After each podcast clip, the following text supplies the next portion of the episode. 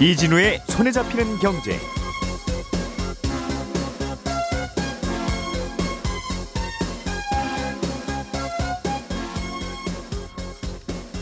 안녕하십니까 이진우입니다. 미국의 인터넷 쇼핑몰 아마존은 어, 아마존 말고 다른 인터넷 쇼핑몰에서 아마존보다 더 싸게 파는 물건이 있으면 그 차액을 소비자에게 보상합니다. 이른바 최저가 보상제를 운영하고 있는데요. 이게 에, 반독점법 위반이라는 이유로 최근에 에, 기소를 당했습니다.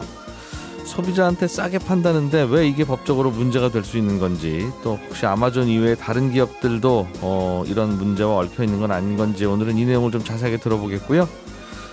CJ CGV라고 하는 극장 체인이 어, 최근에 영구 전환 사채를 발행합니다. 이 영구 전환 사채라는 건 어떤 구조로 되어 있는 상품인지 기업들이 가끔 이런 걸 발행하는데 어, 이런 걸 발행하는 이유는 뭔지 혹시 재테크용 상품이 될 수는 있는 건지 어떤 장단점이 있는지 살펴보겠습니다. 최근에 커피 원두 가격이 꽤 많이 올랐습니다. 원두 가격이 오르면 결국에는 우리가 마시는 커피 값에도 영향을 주게 될 텐데 예, 원두 가격이 얼마나 왜 올랐는지 앞으로는 어떻게 될지 한번 살펴보죠. 6월 4일 금요일 손에 잡히는 경제 광고 듣고 시작하겠습니다. 오늘의 뉴스를 프로파일링 합니다. 평일 저녁 6시 5분 표창원의 뉴스 하이킥.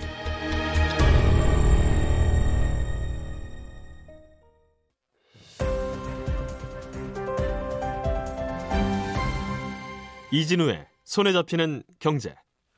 네, 경제 뉴스들 중요한 것들 부터 챙겨 들어보겠습니다. 오늘은 안승찬 경제전문기자 그리고 김현우 행복자산관리연구소장 손에 잡히는 경제 박사훈 작가 이렇게 세 분과 함께합니다.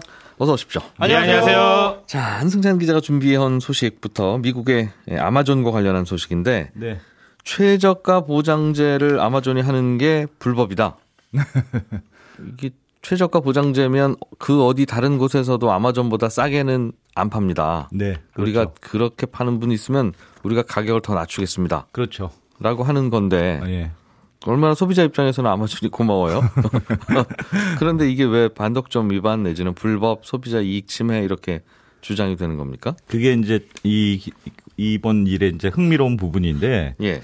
아, 이게 말씀하신 대로 이제 주로 공정 우리나라 공정거래위원회도 그렇습니다만 주로 이제 공정 당국이 보는 게 지위나 뭐 지배적인 시장 지배력이나 뭐 이런 걸 이용해서 뭐 담합해서 가격을 올린다거나 이제 그걸 이제 잡아내는 게 주로 일이잖아요. 예. 근데 이번에 워싱턴 DC 검찰이 아마존의 이 최저가 보장제에 대해서 반독점 위반 혐의가 있다. 이렇게 이제 기소를 했던 어, 뉴스인데 네. 공소장에 보면 이렇게 되어 있습니다. 아마존 때문에 모든 온라인 소매 시장에서 인위적인 가격 하한선이 형성이 됐다. 이렇게 돼 있어요. 그러니까 오히려 가격이 경쟁이 일어나지 않게 만들어서 소비자한테 피해를 입혔다. 이런 주장인데 이게 왜, 왜 이러느냐.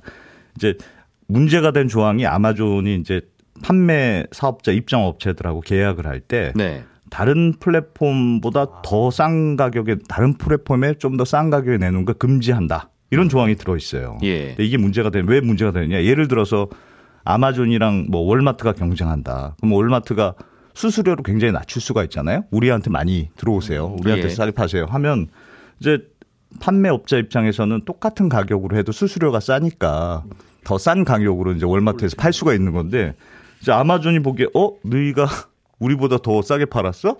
그럼 계약을 해지될 수 있어. 이런 식으로 이제 강제를 한다는 거예요. 근데 판매업자 입자들 입장에서는 아마존이 워낙 지배적인 사업자니까 아마존에서 쫓겨나면 우린 장사 못 한다. 이런 식으로 드니, 생각이 드니까 다른 데서 수수료를 낮추건 어떻게 하더라도 무조건 아마존하고 똑같은 가격으로 맞춰준다. 그래서 그게 사실상 오히려 가격을 더 낮출 수 있는 걸 제한하는 효과가 있는 거 아니냐. 이게 이제 공정당국 논리고. 아마존한테 싸게 주라 이런 게 아니라 네. 그, 그 메시지를 받아들이는 납품업체들은 다른 곳에는 비싸게 납품해라라고 하는 압력으로 받아들인다는 거군요. 그런 거예요. 예를 들어서 이제 내가 반에서 1등 하려면 공부 열심히 해서 점수를 높여야 되는데 음. 공부 잘하는 애도 공부를 좀 못하게 방해해서 아. 내가 1등하는 어, 그런 전략 아니냐 사실상. 그러니까 전반적으로 그래서. 가격이 오히려 올라간다. 네, 네, 가격 네. 경쟁을 못하니까 유통업체들끼리. 그래서 일종의 담합의 혐의가 있다 이렇게 보는 것 같아요. 오. 다른 나라들도 그럼 이런 거 많이 하는데 아마존 말고도 우리나라도 마트들끼리 어디 동네 뭐 몇백 미터 반경에 어떤 마트든지 싸게 파는 데가 있으면 네. 갖고 오세요. 뭐 네. 저희가 차액 돌려드립니다. 이렇게 네. 하, 하잖아요. 그러니까요. 이게 사실은 이번 게 처음 있는 일이 아니고 굉장히 예전부터 꽤 문제가 돼, 돼 왔었더라고요. 예. 유럽에서 특히 이거에 대해서 이제 문제 제기를 많이 했는데 2013년에 영국하고 독일에서도 이제 유럽에서도 아마존이 사업을 하니까 예. 아, 유럽의 아마존에 대해서 이 최저가 보장제가 똑같은 이유로 문제가 된다. 그래서 문제 제기를 했고 실제로 조사가 들어갔거든요. 그래서 그때 이제 아마존 유럽에서 이 조항을 폐지를 했습니다. 예. 그러니까 그 이후에 조금 이제 눈치가 보였는지 미국에서도 지금은 이제 최저가 보장제 이런 용어를 안 쓰고 음. 요즘은 공정 가격 책정 정책 이렇게 이름 이름을 살짝 바꿨습니다만 모- 모호하네요. 어, 어쨌든 내용은 비슷하더라고요. 저도 들어가서 보니까. 그래서 그런 건데 이 우리나라에서도 이거하고 비슷한 사례가 있어서 작년에 왜 이제 요기요라고 하는 배달 앱 업체에 네. 대해서 이제 이 업체가 최저가 보장제를 실시했는데 그거에 대해서 작년에 공정거래위원회에서 4억 6천만 원 과징금 제재한 적이 있었거든요. 음흠. 근데 이 요기요 사례가 굉장히 좀 특이합니다. 왜냐하면 아마존은 이제 워낙 지배적인 사업자라는 건 우리가 다 아니까 네. 그럴 수 있겠다 하는데 이 요기요는 당시에 이 배달앱 시장에서 1등은 배달의 민족, 2등이 요기요였는데 음. 예. 요기요의 시장 점유율이 한 26.7% 정도였어요. 2등이었는데 그렇죠.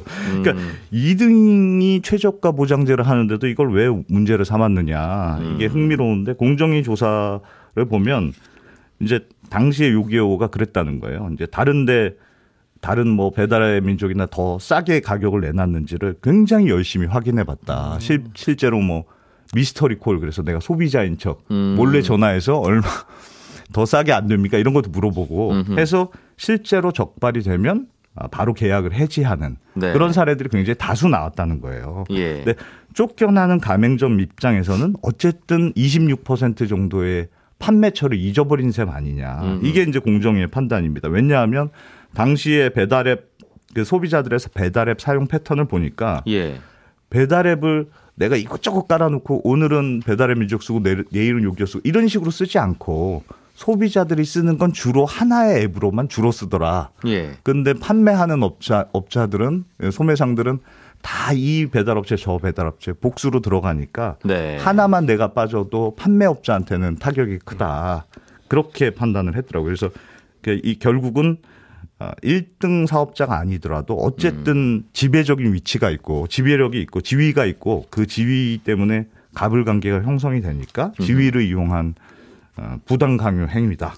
어, 뭐 그렇게 야, 뭐 알겠어요. 어떻게 보면 이게 그렇게 보일 수는 있으나 결국은 네. 우리의 가치 판단은 네, 어, 마트와 납품업체들끼리 서로 무슨 일을 하든 네, 어떤 대화가 오가든 결국 소비자한테 저렴한 가격으로 나오면 괜찮은 거 아닙니까? 그렇죠. 어. 그런데 예를 들면 마트가 어떤 회사한테 가서 아니 왜 우리한테는 천 원에 납품하면서 음. 저기는 900원에 납품합니까? 음. 저기 그렇게 더 싸게 팔잖아요. 어, 라고 항의하는 건 네.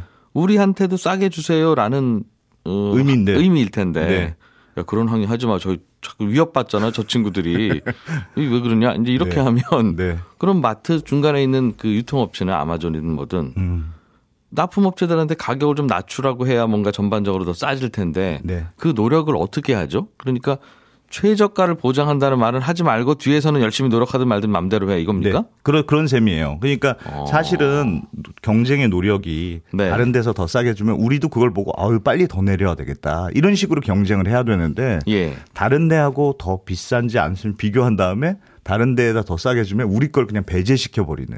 그러니까 음. 다른 데 더 싸게 못 주게 하는 쪽, 쪽으로 사- 실제로 운영되고 있다는 게 이제 야. 공정 당국의 판단이에요. 그게 결국 동전의 앞, 앞뒷면인데. 그렇죠. 앞뒷면이에요. 어, 우리를 좀 더 싸게 주세요라는 말이나 네. 다른 데는 비싸게 주세요라는 말이나 네. 같은 얘기인데. 그러니까 이게 야. 굉장히 애매하던데 예를 들면 그런 거 있어요.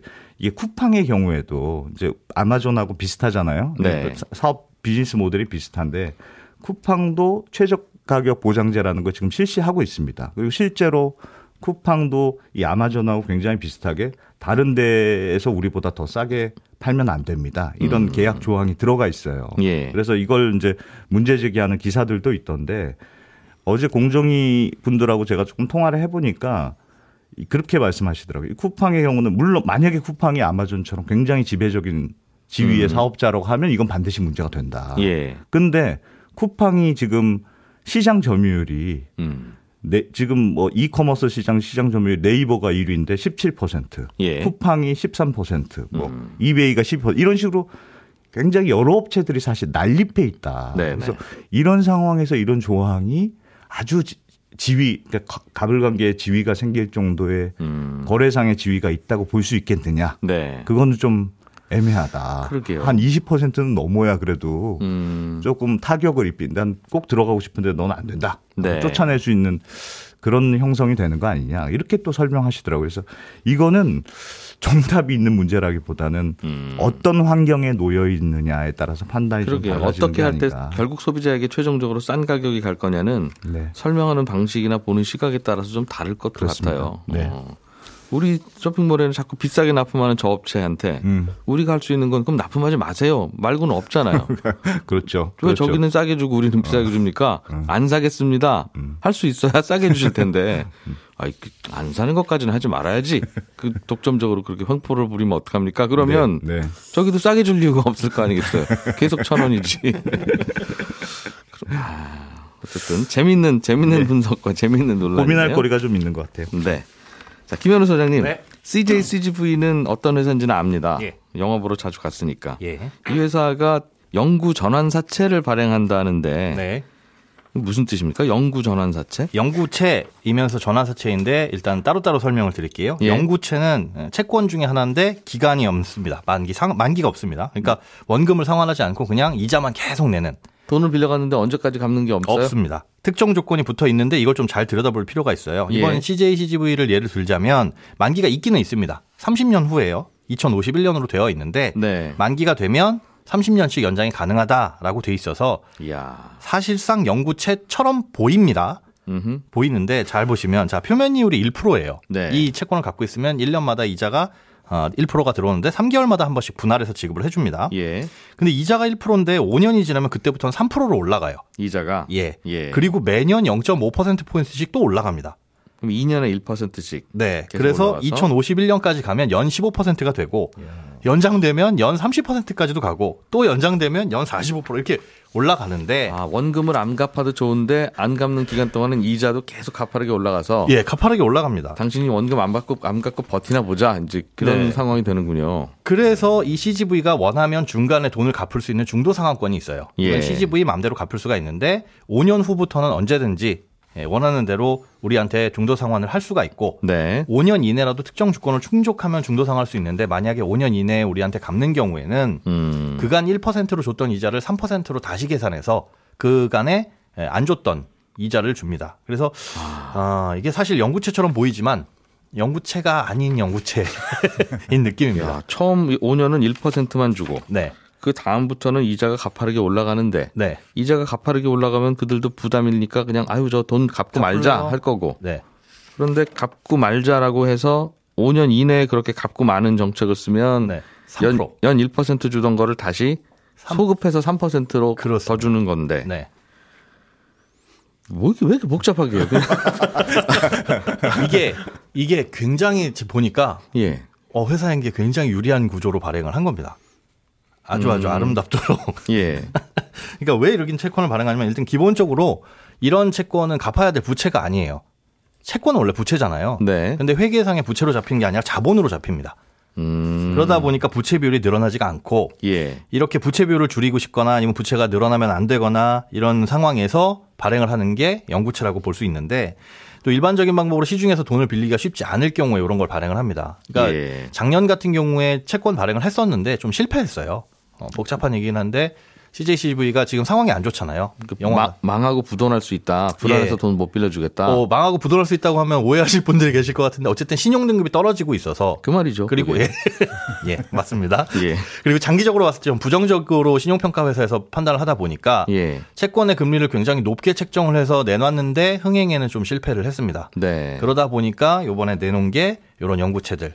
여기에 이제 옵션이 붙어 있는 게 전환 사채라는 옵션을 붙여서 내놓은 거죠. 아, 주식으로 바꿀 수 있는 권리도 같이 붙여졌군요. 네. 주식으로 권한 전환하는 권리를 같이 붙여줬는데 이게 뭐냐면 나중에 내가 현금으로 받는 게 아니라 예. 그만큼 그냥 주식으로 받겠습니다. 라고 하는 건데 아, 요거를 주식으로 변신시킬 수 있다. 투자자 맘대로. 네, 투자하는 예. 사람들 마음대로 변신하는데 그럼 변신하는 가격은 얼마냐? 예. 지금 사전에 미리 정해 놓습니다.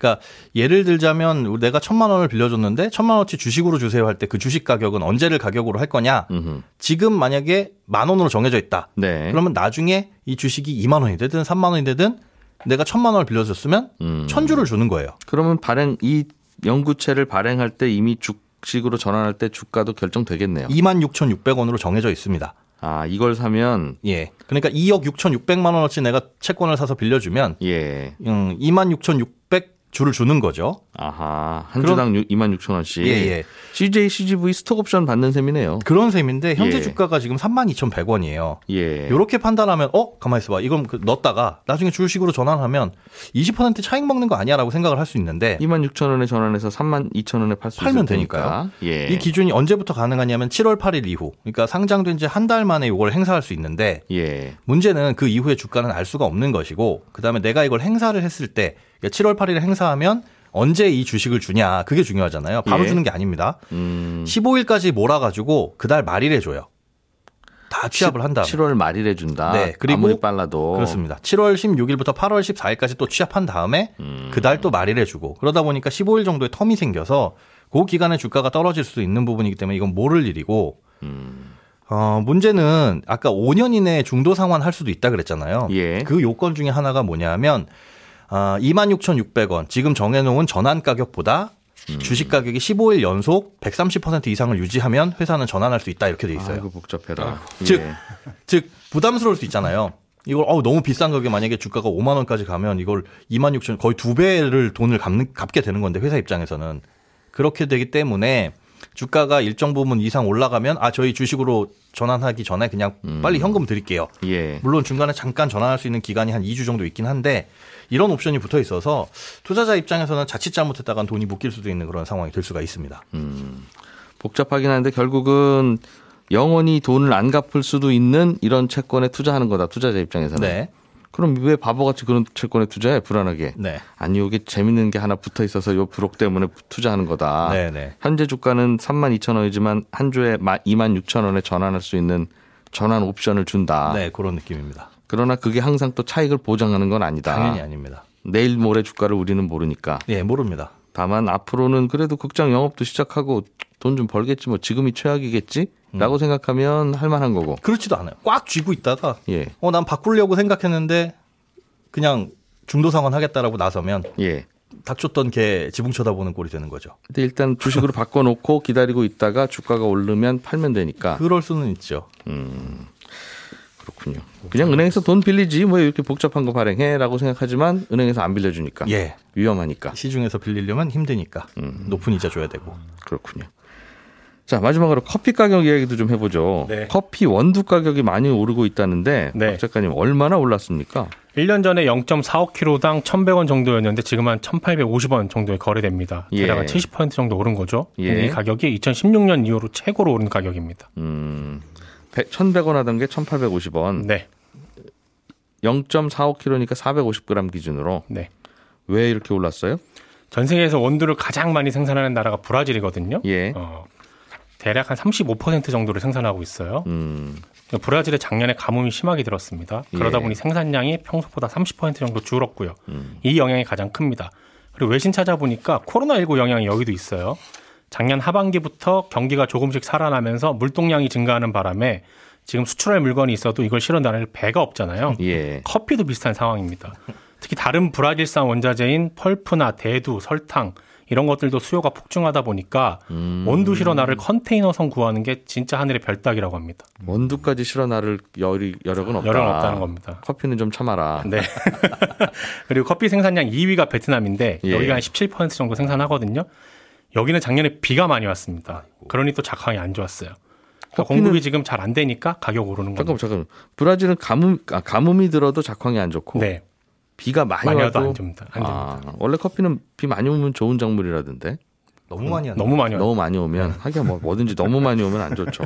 아 그래서 네. 외신들 보니까 지금도 브라질은 가뭄 상황이 좋아진 게 아니라서 예. 앞으로 원두 가격은 더 오를 거라는 전망이 나오고 있습니다. 그러면 우리가 마시는 커피값도 오르는 겁니까? 아니면 커피값에는 원두가 차지하는 비중이 너무 낮아서 네. 에이 그 정도는 아닙니까? 음, 후자입니다. 일단 그 프랜차이즈 커피 회사 쪽을 제가 한번 알아봤는데 예. 거기 직접 전화하긴 힘들어서 여기 출입하는 기자랑 통화를 해봤어요.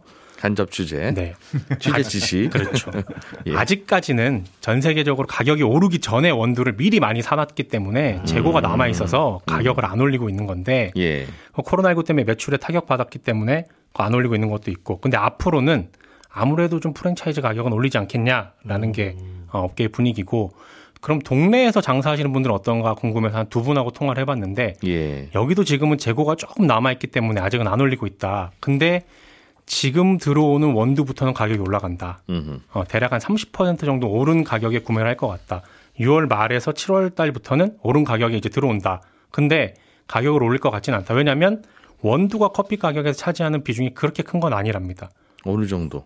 아, 대략 어제 들었던 걸로는 천 원짜리를 판매한다고 했을 때 커피 천 원짜리? 네, 천 원짜리에서 원두를 이렇게 좀 싼 걸 쓸 테니까 그거는 예. 대략 한 100원, 100원 아래 정도. 음.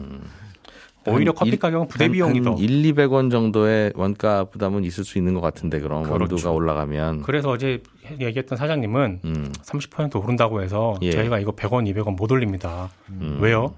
올리면요 동네 장사는 타격이 커요 100원, 200원에 하긴 올릴 수 있었으면 벌써 올렸겠죠. 그렇습니다. 커피 원두값이 오르든 안 오르든 그렇죠. 그거 소비자가 기꺼이 낼 것 같으면 커피 원두값과 무관하게 올리는 네. 건데 오히려 더 걱정은 음. 원두 공급량이 달려서 못 구할까봐가 걱정인 거예요. 지금은 오히려 아하 비싼 가격이라도 주고 30% 오른 거 주고 살 수 있는데 예 못 구하면 어쩌지? 근데 이게 공급량이 달리게 되면 결국 예. 가격은 더 오르게 되거든요.